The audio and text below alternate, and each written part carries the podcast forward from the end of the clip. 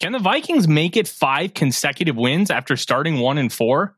It's the question on everybody's mind right now, and that all revolves around the development of Josh Dobbs in Kevin O'Connell's system.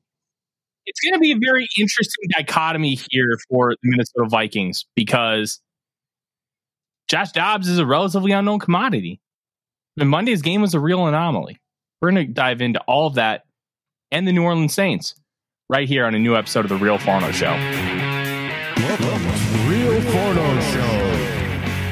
Hosted by Tyler Forness, the managing editor of USA Today's Vikings Wire, writer for the College Football Network, publisher of Substack Run In Shooter, host of The Good, The Bad, and The Hungry on the Voices of Wrestling Podcast Network, as well as a founding member of Vikings First and SKOL. Welcome, ladies and gentlemen, to another episode of The Real Forno Show. I am your host, Tyler Forness, and I know how to pick a superior vehicle, whereas producer Dave, in the top right corner, still drives something you'll find on the side of the road. How are you, sir? I'm doing great. And you can take your peanut holler and shove it up your you know what. But Hey, I want to welcome everybody who's joined us so far tonight. We have Dan Anderson. Welcome. Jose or Josue. Josue Gonzalez. Welcome, welcome, welcome. And Bob Swede. And of course, the good doctor has joined us tonight. We appreciate it. Now Yeah, we wait. get to talk some football. Yeah, it, when you have that U in, in between the S and the E in Jose, you get that nice little sway, and it's it, it- it's a fun name. I, I really like that name. But that is that is a whole nother discussion. Welcome to the Real Forno Show. We're not here to talk about uh, names and how you pronounce them. We're here to talk about football, and it's going to be a really fun show here tonight because we're going to be talking about this really weird Minnesota Vikings team. And I want to start off with this. Josh Dobbs played great considering the circumstances on Sunday. And it's it's okay that it was relative like street ball where you you kind of have general concepts that you want to run and like you tell your buddies, "Hey, do this, do that."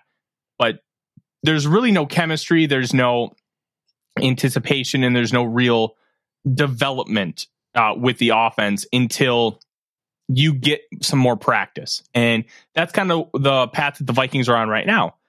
They made it work on the fly. It's like like when you're in a, a restaurant and all of a sudden you run out of something, you just have to whip it up on the line and then get it out. It it was constructed chaos and they managed it well. And it really speaks to the culture of what the Minnesota Vikings have with Kevin O'Connell and with this whole organization. Now comes the real football. How can they build off of this? Because you can't do Sunday's game again. And it's not to take away from how special and fun Sunday was, because that was a great football game to watch. And there was an article released about an hour ago that Judd Zulgad wrote on the Vikings, where I highly recommend you go check it out and check out my episode of Purple Access with him tomorrow on the Purple Daily YouTube channel and podcast feed. But sometimes the anomaly just happens and it's great. It's fun. But then you have to, oh, uh, my wife is just throwing shade. You know what? That 06 Malibu, it still works somehow. But Chevy truck is superior to Fords. And I will never let Dave forget that. Let's just put it that way. So you, you can't expect to win games constantly the way the Vikings won on Sunday. Leave it leave it where it is. That was a fun game, great result, incredible performance. But now you have to start looking at Josh Dobbs in this offense through the lens of how we would view Kirk Cousins. How are you executing the plays? How are you running the and commanding the offense? And we're going to give more grace to Josh Dobbs initially because he has now been in the, the building for eight days.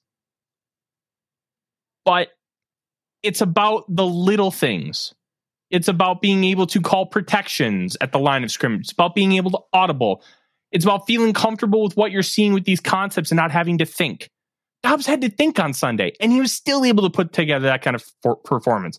That's great. But now you have to talk about how things are going to be looking moving forward. And that's kind of how we're going to approach this show. We're going to talk about what worked, what didn't, and why what didn't might work moving forward. Because there are all these little things that Dobbs just could not be expected to do on Sunday. He's a rocket scientist. That's one of the reasons why you were able to pull this off because he's incredibly intelligent. And with intelligence becomes able to you can be, process information quickly and you can do some of those things.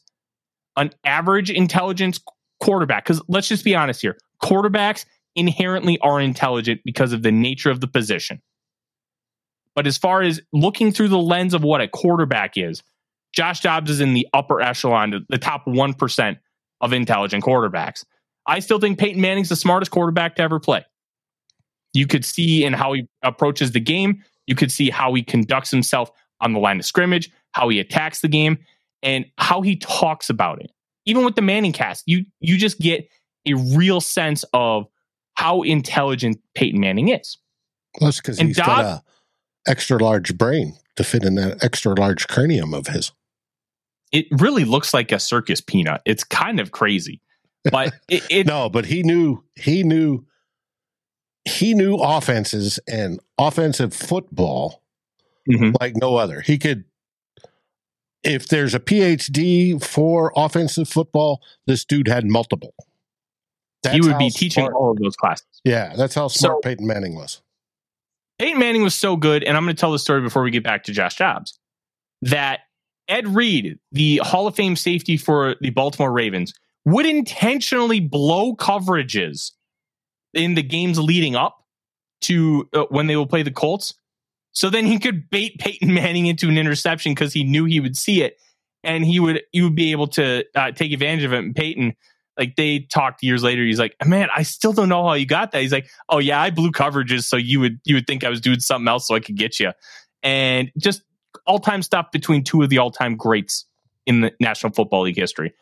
But Dobbs wasn't comfortable doing a lot of things on Sunday, and they made it work, and I think that's great.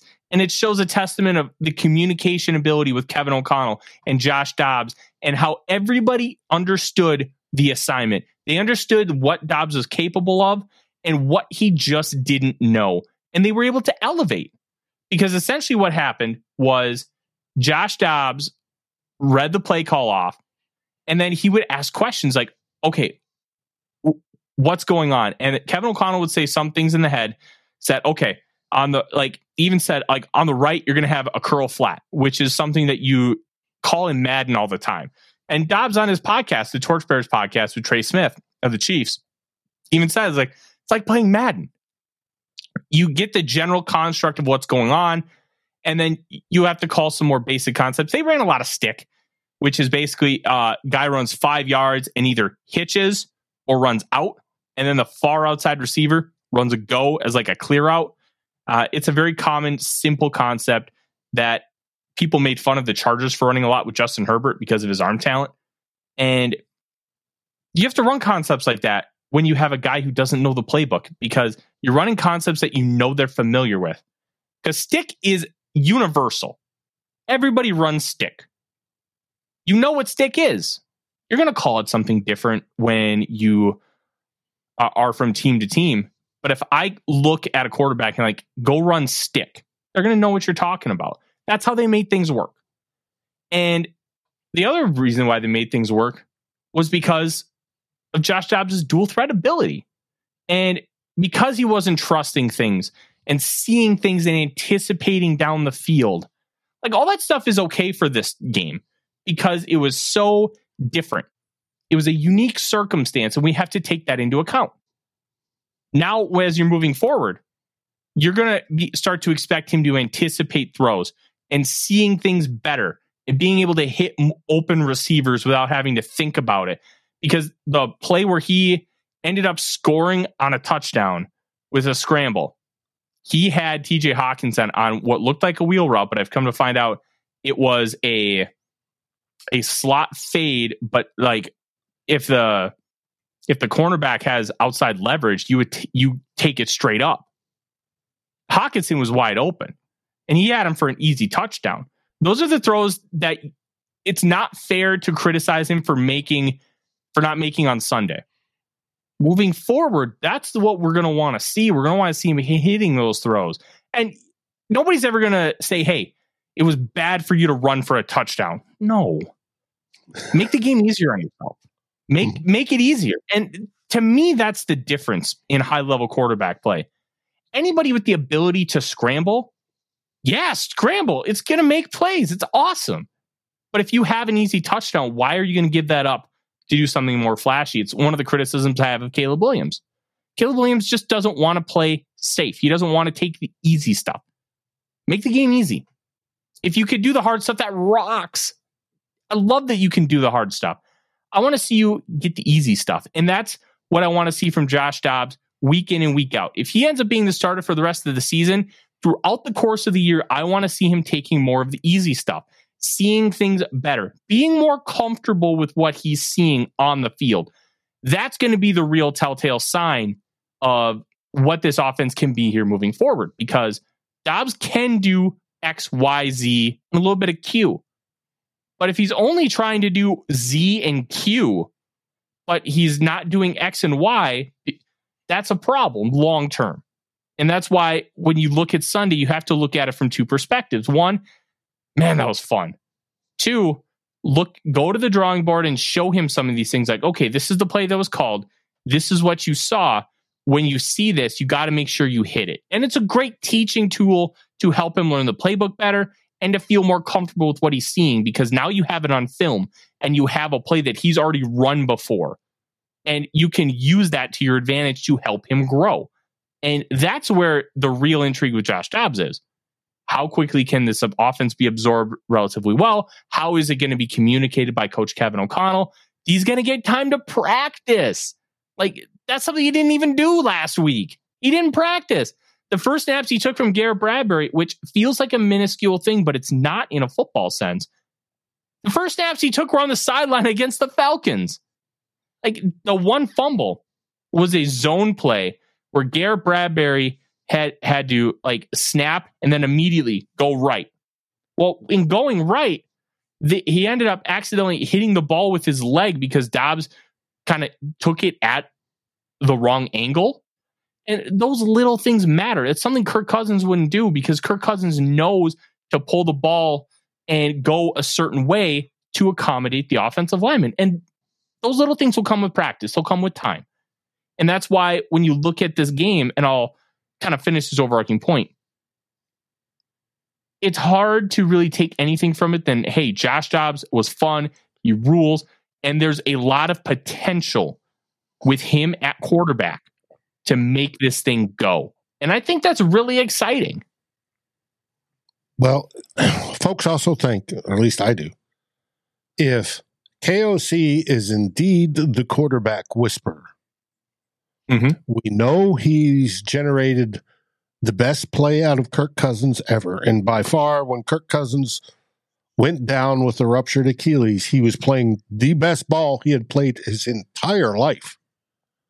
Mm-hmm. Can KOC take Josh Dobbs, who's been a back, basically a backup? Yes, he's got starts, but basically a backup, and turn him into a legitimate starter? Can he do that with Jaren Hall as well? We just don't know. I'm hoping the answer to that is yes, he can. And that would be very, very, very cool if he does do that. Um, I think this is, as I've explained on crossover shows that I've done this week that you guys will be able to hear probably starting tomorrow with I did one with the Saints and we did the NFC North one earlier tonight. I view this as we're playing with house money, right? Everything that could go wrong so far has gone wrong.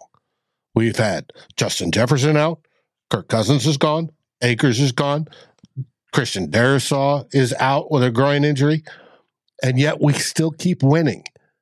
And it seems, you know, and at the very beginning, when we went one and four, we were close in all those games. And if it wasn't for fumbling and drop passes, we would have been a lot better off than we were now than we are now. So is it? I'm hoping that KOC is that quarterback whisperer, and he could take somebody like Josh Dobbs, who's showed some promise, has some talent, obviously can run, and turn that into a viable starting quarterback in this league. And if not Josh Dobbs, Jaren Hall to do the same thing, and that we are good heading for the second half of the season and into the playoffs. Do you think KOC can do that? I think he can take us to the playoffs, especially in this weak NFC. But I want to like this wasn't a direction I was planning on going, but I'm really glad you brought this up, Dave. I think it's important to have this conversation. Should the Vikings not necessarily invest as much at quarterback if KOC is this good at extracting the best? And I think it's a twofold question. The I let's talk about Kyle Shanahan for a minute and use him as an example of this.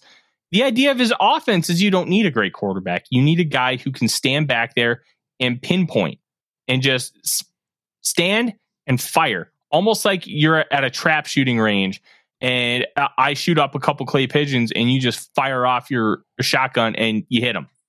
That's the idea here.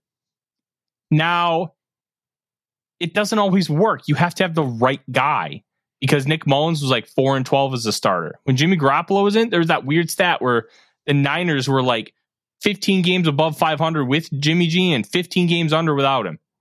Like it matters to a, an extent who your quarterback is. So I don't think it's plug anybody in and you're good, but I do think you don't have to necessarily have the Josh Allens, the Patrick Mahomes, the Lamar Jacksons, like the elite echelon of quarterback. I don't think you need that with Kevin O'Connell. I think you can do that kind of stuff with a quarterback in Kirk's tier. But I, I don't think that you sh- also shouldn't try to get that guy. And I, I think it's a very complicated scenario. If you if he balls out so hard over the next nine games that Josh Dobbs earns the opportunity to be the starter next year, yeah, you go for it. But you sign a contract like Geno Smith where you can get out after a year if it really doesn't work. And then you'd be like, okay, we have to reevaluate the quarterback position because the guy we thought we had isn't quite the guy we thought he was. So then you move forward. And I think those little things will end up manifesting themselves however they may. I don't think you can just throw anybody in, but I do think it's not necessary to have the elite guy. That's kind of the roundabout point here. I'm very intrigued to see how they approach QB. And I'm really excited to see Jaren Hall get another opportunity. I really hope he does. If he doesn't, it means Josh Dobbs rocks, and it's really hard to be truly mad about that. But to get two drives of Jaren Hall and then Kablooey, for me, it's for you because you've got the heart throb and you've been pumping Jaren Hall for years. I understand well, that. Not, it's not just a me thing. It's also he's your developmental guy, and you have a chance without forcing it to give him real live starts and NFL caliber experience to see if you have something. So it, it's yeah, it's a convoluted. If, if Hobbs turns into that, or Dobbs turns into that, you've got something. Yeah, you got to stick with it and and keep Jaren and keep developing, so you have that good backup. Now, I I still want to see Jaren play, without a doubt because I thought that, especially that second drive, he was doing great. And it's uh, what I'm hoping is it's one of those happy problems, right? That you've got 2 mm-hmm. quarterbacks that can do the job, and you're sitting there going, hmm, which one? Which one gives us that slight edge? And we're arguing about that. That would be fun to argue about it, it's also an interesting thing because the whole concept of having multiple quarterbacks is if you have two, you have none. And I, I think having a competition going in next year would be great. Why would it be great? Because all of a sudden now you're talking about multiple guys who you believe can do the job, but you're trying to figure out who you want to be the guy. And that guy could still end up being Kirk Cousins. We have to remember that. It could still be Kirk. I think we we've gone plenty of time kind of talking about the why behind Dobbs and stuff. I think we need to kind of move forward here and Uh, one thing I want to remind everybody is one, thank you very much for tuning in here live or on demand here today. And if you haven't, please like, subscribe, ring the bell. We are going to have a lot of fun stuff coming down the pipeline. And it's a great way to support the show and get some of that content early is to subscribe to the YouTube channel with three separate tiers.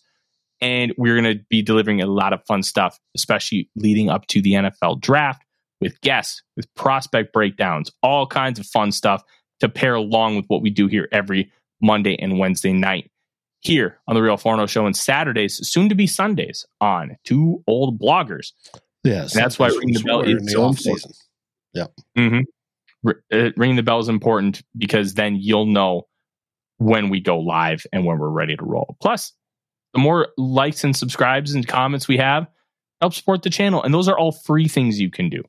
So please make sure you get a hold of that. And if you want to sponsor the show, hit us up. We are looking for sponsors. Yep. And And by all We means, like- share with your friends and your enemies. It doesn't matter. Packers fans need somebody to root for this year, so share it with them. they need they need to watch a good quarterback like Josh Dobbs. Let's just be honest with ourselves, okay? Um, let's talk about injuries for a minute, Dave, because it's going to play a big factor into today or on Sunday's game. And the injury report came out earlier today, and I'm pulling it up as you can kind of see my eyes dart all over the place because I'm looking here, my camera, monitor here, monitor that I use for TV here, and big boy monitor that I use for all kinds of other stuff there. But the injury report, pretty extensive for the Vikings. Multiple starters and Pro Bowlers on here. And these three I don't expect to play on Sunday. They were all do not practice. So what happened here is they didn't end up practicing. They gave the guys a day off. They did a walkthrough. Okay. So these are estimations. Jaren Hall, KJ Osborne both have concussions, did not practice. Dean Lowry with the groin did not practice. All these guys are limited. Brian Asamoah, Christian Darrisaw, TJ Hockenson, Justin Jefferson, Johnny Mundt, and then Jalen Nailor and Chris Reed, both in full. Right now, there's really not a whole lot you can read into this other than Darrisaw, Jefferson, and Hockenson all limited is kind of a scary thought. Quessenberry played well, and I think that cannot be overstated. He looked real good on Sunday. especially in pass And- blocking. hmm And Hockenson had his ribs beat up. It sounds like, from everything we're hearing from the team, he's going to play on Sunday. They're just going to keep it easy on him and not really ask him to do a whole lot because they don't need him to. And Jefferson is a day to day case. Uh, we'll see how they start ramping it up and how he feels, how everything goes. And if they like what they see, there's a chance he can play on Sunday. He probably won't. The one I, I, I'm really worried about, I'm worried about Darrisaw. Groin injuries are finicky, they're funky, and they can last for a long time. And man, it would really, really suck if he didn't play an extended period of time. Yeah, Quessenberry played well. This New Orleans Saints defensive front is a lot better than the Falcons. And you want to have your quasi Trent Williams ready to roll. So injury reports can be one to watch here throughout the rest of the week because it's frustrating. Like, but this is also the NFL. This is why you have guys and you get them ready to go. And so far for the Vikings, they played well. The backups at it. So we'll kind of see how it JJ was out for a hammy. He is currently on injured reserve, but he they activated the practice window, so either has to come off in three weeks, or I believe he stays on there for the rest, The of the rest season. season. Mhm. They can take him off and then put him right back on for another four games, but that's just a convoluted mess. If if you don't think he's going to be ready in three weeks, you don't take him off, or you don't activate that practice window because you can do that whenever you want. And yeah, that's that's kind of what we're looking at here, and I'm really interested to kind of see how things manifest with the injuries. And the Saints really don't have anybody. Um, the biggest names, Ryan Ramczyk, he was he sat out of practice just due to veteran rest. Demario Davis was a full participant with a knee. So they're in comparison, they're relatively healthy. That's not great. Yeah, But- but, they're okay. Okay is honestly the best way to put it. Like, they're fine. They're fine. They're five and goodness. four. They lead the NFC South. Mm-hmm. Yes, sir. All right. Let's talk about the Saints. The Saints. They go marching in. Oh, when the Saints go marching in. Hopefully not. But anyways, They are five and four. They won their first two. They and then they went lost four of five, and then they won their last two. But the only two real serious teams they played so far this year, they lost to the Texans. Yes, the Texans are good now. And they lost to the Bears last week. Or sorry, they lost to the Jaguars three weeks ago. They beat the Bears last week. and they barely came away with winning the bear, beating the Bears, and it took five turnovers on their part, three of them in the fourth quarter, to beat the Bears. Not great. Not great. Yes, Ryan, the Saints game is at home. So it'll be at US Bank Stadium. A place the Vikings are one and three this year. They are Vikings are four and one on the road. Can you believe that, Dave? Four and one on the road. That's pretty impressive for the purple and gold. They usually aren't very good at home. Or on the road, I mean. And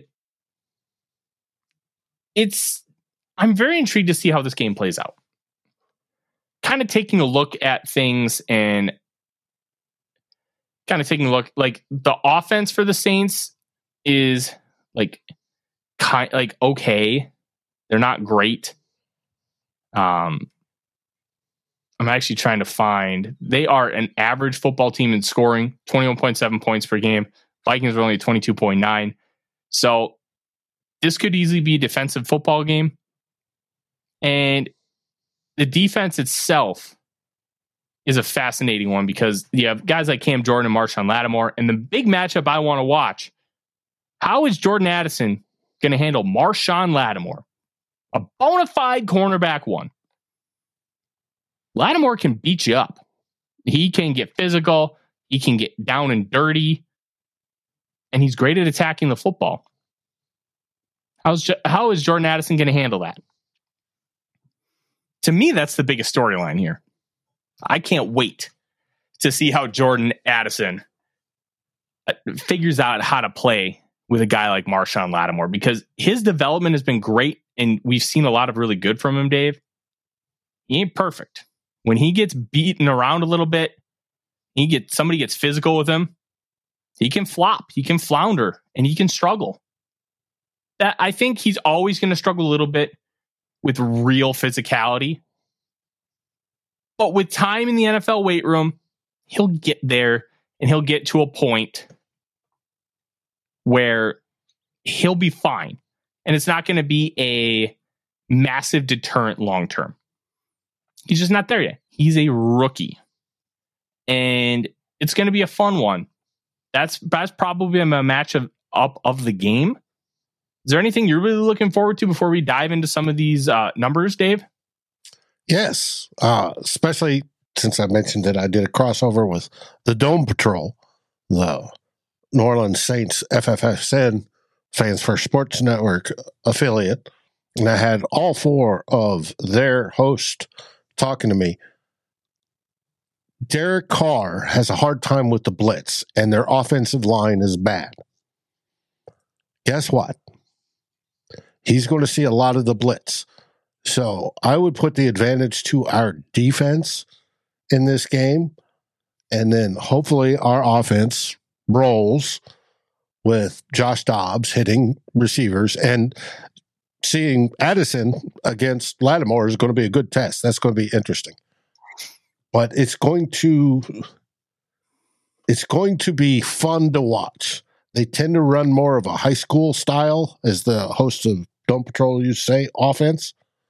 We're going to see a lot of their uh, oh, what's his name? The multi-purpose quarterback, running back, Taysom Hill. Taysom Hill, do his thing. But he only usually they complain. He goes, the coach only puts in plays for him every other week. Week, and he had his plays last week, so we're not to worry about it. Well, I'm going to worry about it. Let's see how that goes. But it's going to be a fun game. I if I remember yesterday, the over under was 41, so they don't expect a lot of scoring. More of a defensive game, but it should be fun. And I think the Vikings have a real good chance to win and keep this house money rolling. as I put it? The Saints are only allowing 19 points a game, and that is good enough to be seventh in the National Football League. That's that's not bad. Uh, and then you have uh, their like their passing defense is eighth in the NFL. They can they can do some things uh, in the passing game, and one of the reasons why they're so good in the passing game is that front, led by Cameron Jordan. And it's it's unfortunate that Kirk Cousins isn't playing for many reasons, but the uh, the Cam Jordan game where uh, Jordan talked massive crap about Cousins, then Cousins went out and beat him, uh, is just one of the all timers for me. And um, it's unfortunate. Now he's going to have to deal with Josh Dobbs. He's going to want to double down and uh, see if he can uh, get another win that way? Probably not, buddy. Probably not.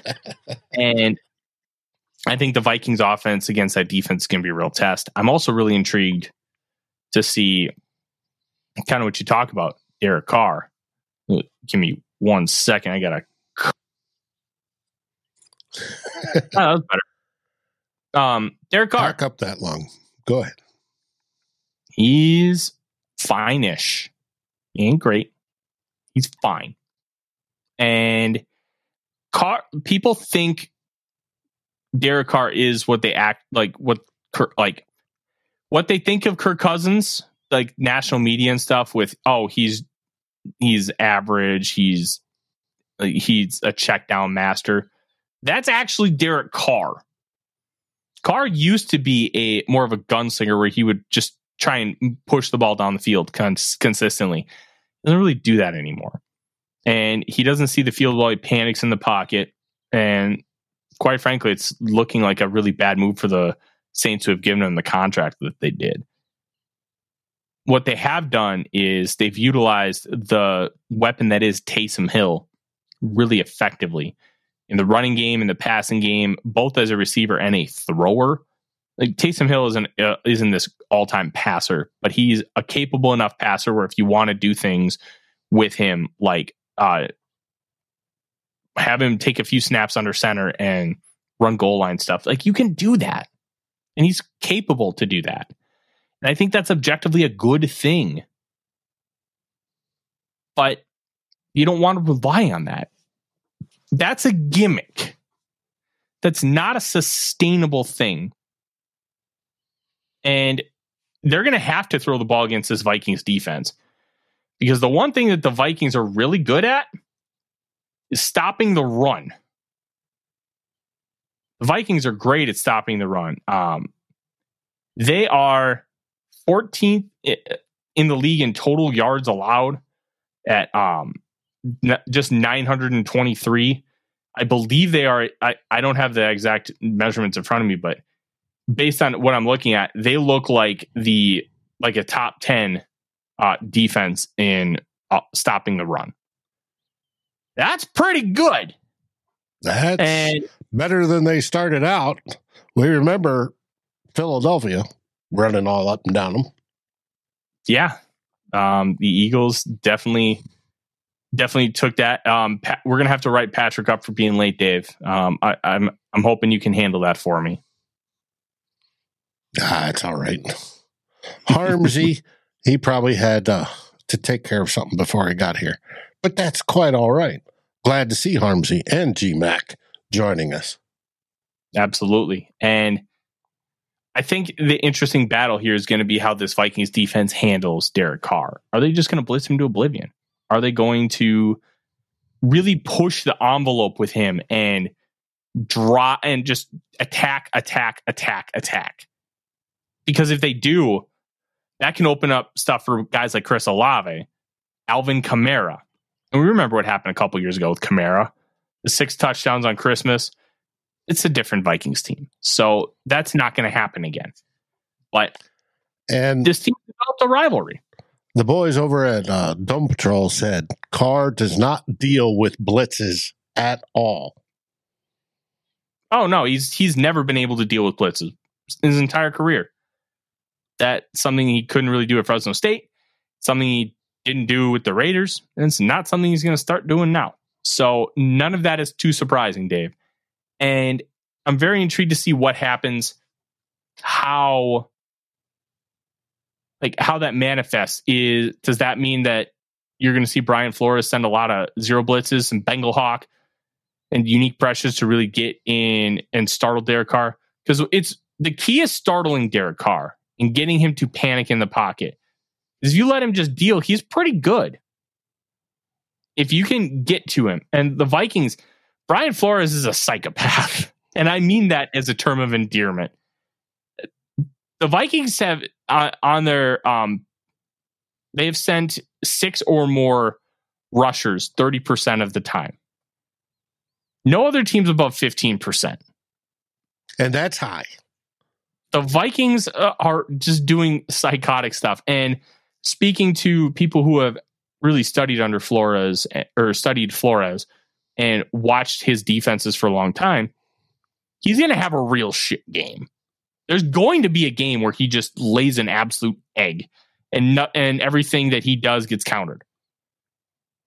You could argue that the Eagles game was kind of like that, but I would argue against that for the fact that they told the Eagles, if you're going to beat us, you're going to have to run right at our throats. You're not going to beat us with the passing game. You're not going to beat us with Jalen Hurts running around. They neutralized, there are a couple deep passes that got through. Outside of that, they neutralized the passing game and they neutralized Jalen Hurts doing anything.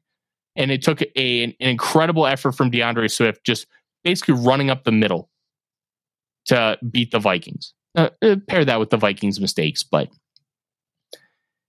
that's what Brian Flores does. He's like, if you're going to beat me, you're going to have to beat me doing this. And if you beat me doing that with a million paper cuts, I can live with it. I don't like it, but I can live with it.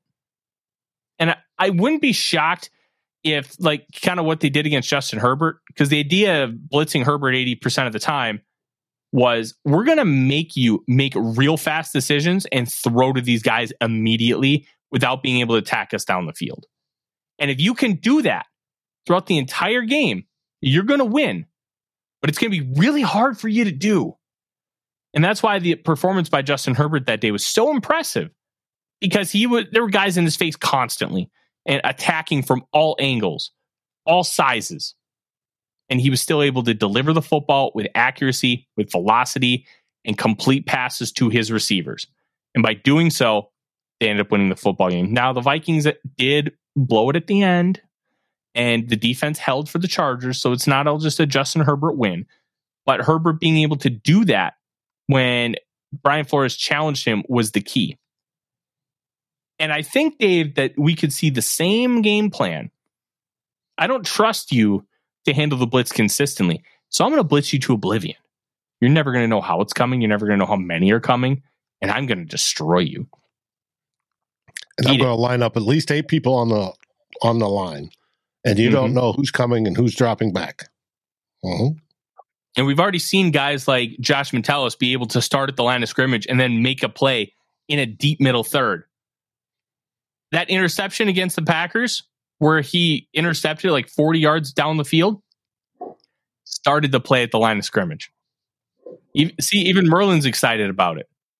Like he is. He started the play at the line of scrimmage. And when you have guys that can do that, it allows you to do all kinds of other things. And that's why Harrison Smith has always been such a lethal, lethal player because he can start deep and blitz, or he can start at the line of scrimmage and drop. It it opens up the possibilities. And why I, I never really thought the Vikings defense was all that bad last year, even though I knew they were bad by like every metric. Because Ed Donatell didn't put him in position to succeed. He didn't try to let them be them their best selves. That's what Brian Flores is doing. They're their best selves, Dave, and it's working. And I want to see how they're going to actually dominate against the New Orleans Saints. I think this is going to be a really close game. I think it's going to be a fun game. And I also think that it could be a really frustrating one because the offense could really not show up. Mm-hmm, I agree. Um, on the offensive side, Dave L says we need to get our running game back on track. KOC saying Chandler is going to get some chances. I hope that is the case. Dave, okay, I really do. Wes Phillips said it yesterday, mm-hmm. and KOC said it in his presser today as well. So, oh, sweet! I'm gonna have to go check that out. I haven't had a chance to listen or uh, to his presser yet. And we'd all so, like to see Nailor back in there. So it should be yeah, good. Um, so good. I'm not the, sure what the deal with Nailor is. Um, well, he was on IR for I don't remember what for so long. Before they activated his practice window three weeks ago, the only practice he was at was the first one. Mm-hmm. So, um, also the boys from uh, Dome Patrol says their defense does not do well with scrambling slash running quarterbacks. They tend to turn their back on the quarterback and playing defense, and that that could kill them come Sunday. Oh, that's interesting. Okay. I'm going to remember that because that, that's going to be something to watch for, especially with Josh Dobbs. And with Dobbs, one thing that really intrigues me about what Kevin O'Connell will do is he going to start designing some RPOs, some options, uh, get uh, Dobbs on the move both horizontally and vertically? How's that going to manifest? I think that's that's a real fascinating element to this Vikings team because I wanted a dual threat guy who can push the ball down the field and run it since Culpepper left. And Culpepper leaving uh, hurt me a little bit because he's one of my favorite players ever. And it's going to be a really interesting element to be able to have that again consistently. Because Case Keenum could r- scramble, but he was he wasn't uh, really a running threat. Christian no, Ponder was good at ran avoiding for pressure. Mm-hmm. Chris, Christian Ponder just ran for his life. Uh, Brett Favre. Oh my God, I'm getting rushed. yeah, um, it, it's it's going to be um, interesting to kind of see how how things will manifest here. Um, that's pretty much most of what I have. So what I want to do to finish off here, there's a bunch of people with questions. I I just want to answer any questions you guys have, and on the like. What do you want to know about? I know uh, Delton was saying I need to do wide receiver rankings, deep class. Oh, don't you worry. There will be plenty of wide receiver talk because it, it's a very interesting wide receiver room for the Vikings. They could spend a top 100 pick at wide receiver, and I wouldn't be shocked. Why? Imagine having a fourth wide receiver that at, at, at is a, like a legit wide receiver too, like a better version of Darnell Mooney. Like that would make this offense incredibly lethal, especially if you feel comfortable quarterback. And that to me is really intriguing. I'm I'm very very excited to kind of see um, how this draft class ends up looking because there is a lot of talent at premium positions, which kind of also stinks for the Vikings because they are looking really good at premium positions right now. But it's never a bad thing to be able to have a lot of talent at premium positions. We're going to need D line and edge mm-hmm. if we mm-hmm. don't take that quarterback in the future. Oh yeah. Um, Delton also asked about the weakest link on the Saints defense. Look, it's going to sound weird, but I think you got to attack uh, a honey badger, Tyrann Mathieu. I think a guy like TJ Hockenson can duke him out of his shoes and be able to really take advantage of him on like choice routes and stuff, not just with the size, but also with the athletic um, ability and I think that's that's an area where you can find some success. I think their corner room's pretty good. Paulson Adebo was a third rounder last year, ended up playing pretty well in his um in his rookie season and had a couple interceptions against the Bears. But I think if you're going to do anything, it's going to be um, you're going to want to take advantage of those safeties. Um, What else do we have for questions, Dave? Why does this team, Parmsy, why does this team keep bringing back scrubs like Tanner Morgan back? Does his front office think about what would happen with him or Mannion if they actually had to play? My counter to that, Harms, is going to be who else are you going to bring in? Like when you're bringing in that tier of quarterback, at a certain point, it just doesn't matter who it is. It's somebody that you, the devil you know is better than the devil you don't. And Morgan's already been in the building. He's already he already understands a lot of the core concepts of the playbook. And I think that kind of stuff matters.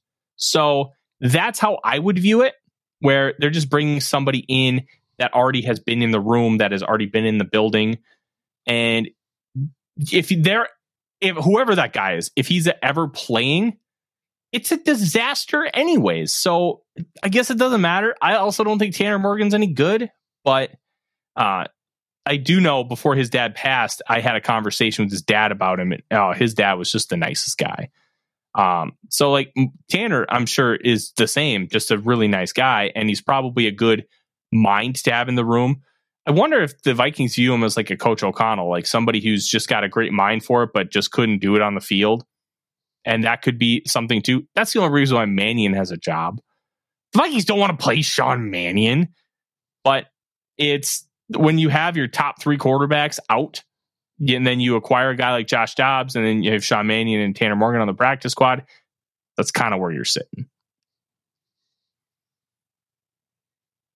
Like, if they sign Brucey, that would be that he he might have a better uh, game than the Josh Freeman game. Let's just be real here. Um, all right. Did we want Chase Young? I did but I only wanted him if you were going to commit to him as a big part of the future. If you wanted to sign him long term, a TJ Hockenson move. But you're going to have to sign him now.